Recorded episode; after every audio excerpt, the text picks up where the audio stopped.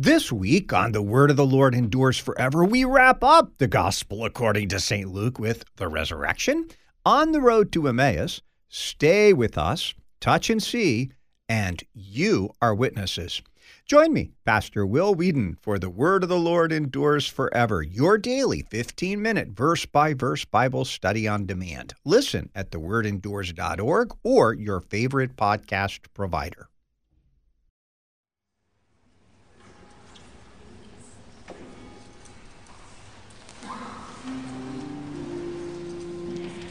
O Lord, open my lips.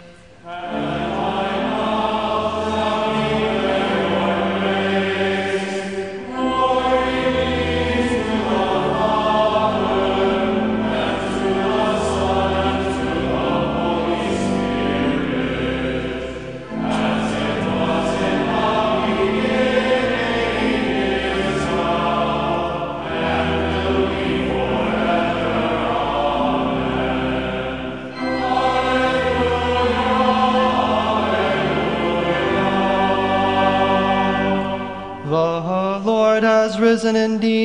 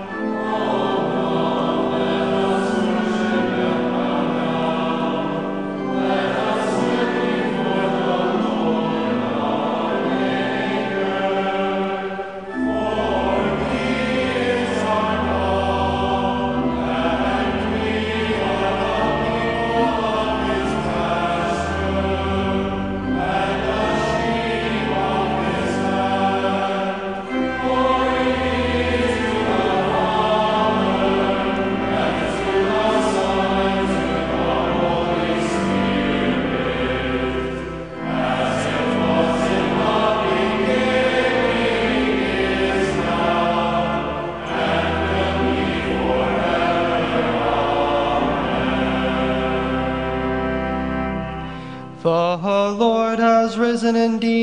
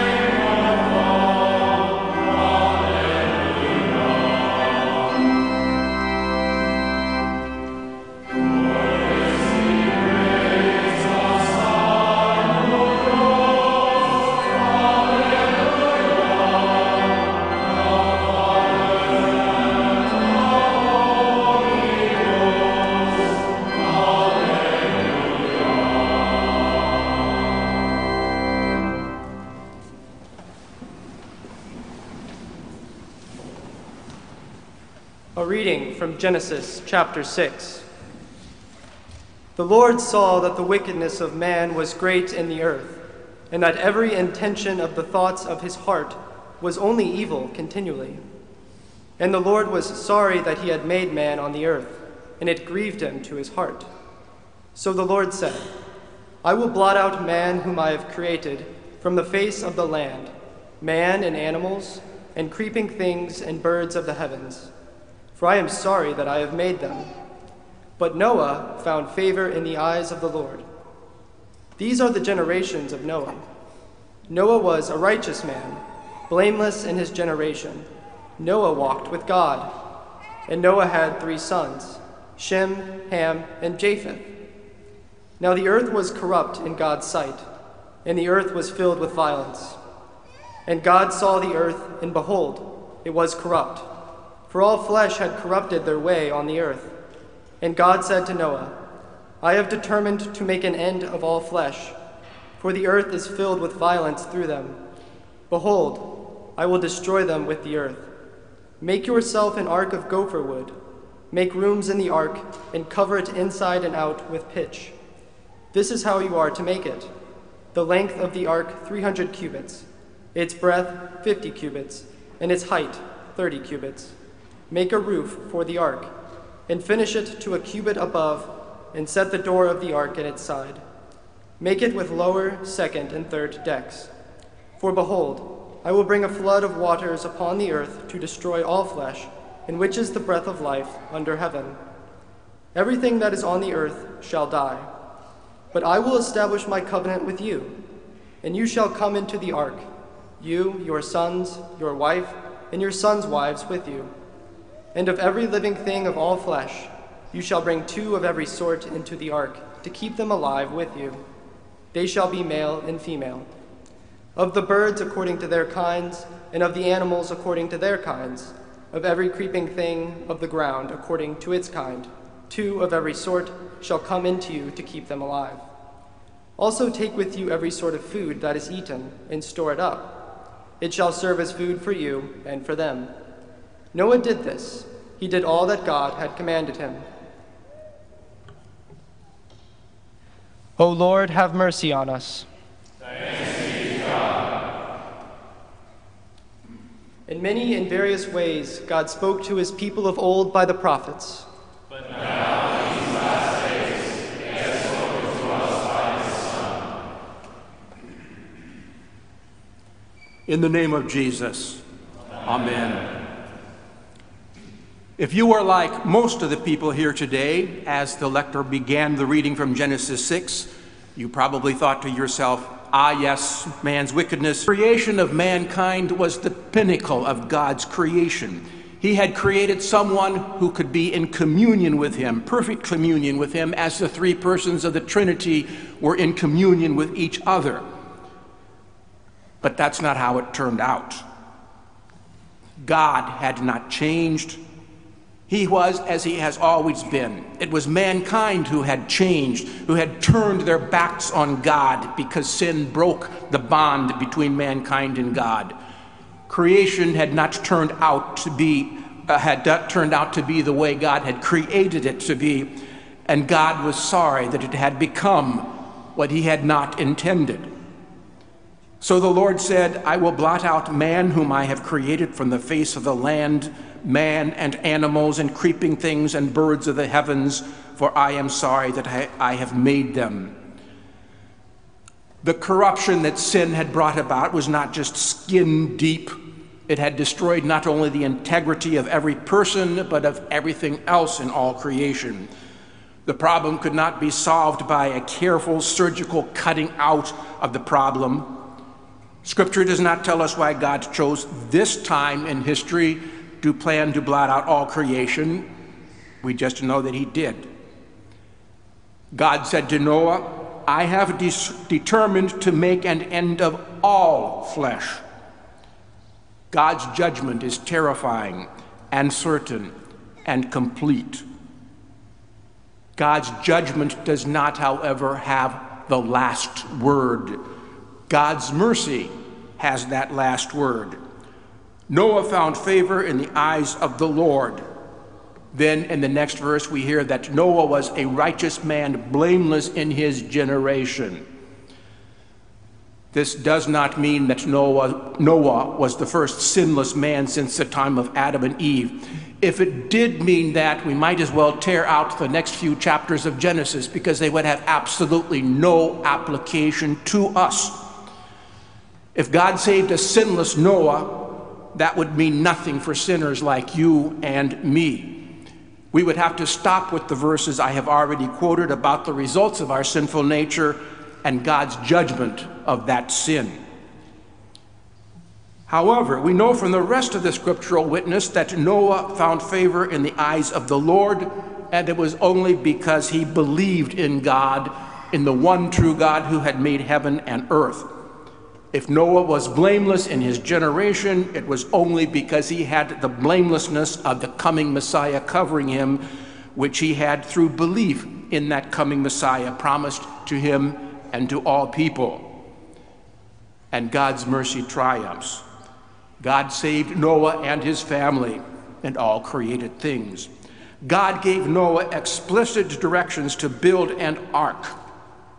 God did not give Noah directions for a part of the ark and then told him, Keep up the good work of being blameless before me through faith. Continue in that, and then I will give you the plans for the rest of the ark. No, God gave Noah the complete directions for the ark. God was all in in providing salvation for Noah. Salvation was not possible, possible with a part of the ark. God made sure to provide Noah with complete salvation. God's judgment is thorough and should be feared, but that is not and is never God's last word. God delights in being merciful and wants to be merciful. God's mercy triumphs. We can find numerous examples of this in Holy Scripture. God pledged to destroy Sodom and Gomorrah completely, which he did. Yet he had mercy on Lot and his family and saved them from the destruction. God pledged complete destruction to Nineveh in 40 days, no exceptions. 40 days and it's over. Yet God's mercy triumphed. The Ninevites turned to God in repentance and he relented from his promise of judgment. And so it is to this day. A holy God cannot abide evil, sin, and unbelief. There must be judgment against such things. But God's delight is not in judgment, but in showing mercy. We can readily see the story of Noah as a preview, a foretaste of the end times. For the sinner, there is certain doom and destruction. There is no self salvation. I think I tread water pretty well, but you had better work on your dog paddle. Nope, self salvation didn't work. For the believer, there is certain salvation, but here too, there is no do it yourself salvation. Noah and his family were saved only through that which God himself had provided. If this makes you think of 1 Peter 3, as you heard in yesterday's epistle reading, you are following in the footsteps of Luther, who was simply following the biblical footsteps. Like the days of Noah, so are the days of the end times. God told Ezekiel to say to the house of Israel, As I live, declares the Lord God, I have no pleasure in the death of the wicked, but that the wicked turn from his way and live. Turn back, turn back from your evil ways, for why will you die, O house of Israel? There we see the true nature of God. God punishes, us, punishes sin not because he wants to, but because he has to as a holy God. But God delights in showing mercy to repentant sinners. In that mercy shown to us in the suffering, death, and resurrection of Jesus Christ for our sins, we see the true nature of God. In the name of the Father, and of the Son, and of the Holy Spirit. Amen. Amen.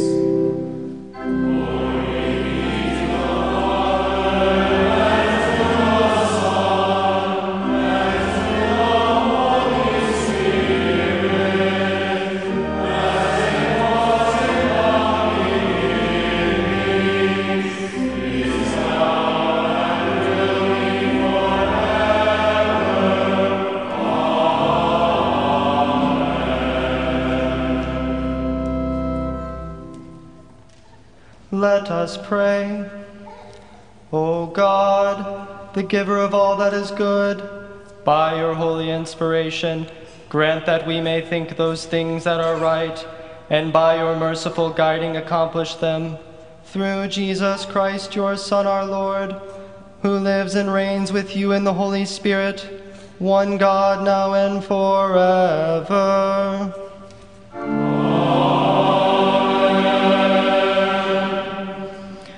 O Lord Jesus Christ, you were put to death so that you would become the author of life, and you were buried so that you would rise from the grave.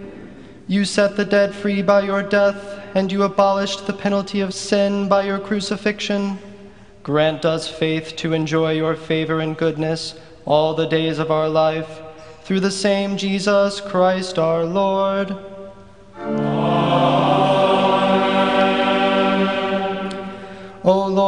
Heavenly Father, almighty and everlasting God, you have safely brought us to the beginning of this day. Defend us in the same with your mighty power, and grant that this day we fall into no sin, neither run into any kind of danger, but that all our doings, being ordered by your governance, may be righteous in your sight. Through Jesus Christ, your Son, our Lord, who lives and reigns with you in the Holy Spirit, one God, now and forever.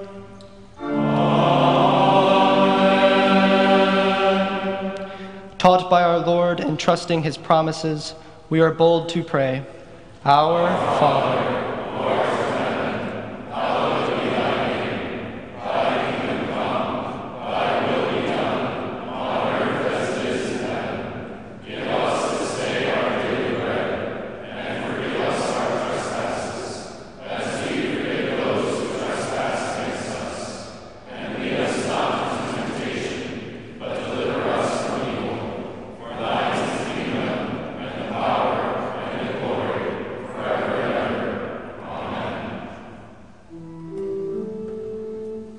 Let us bless the Lord.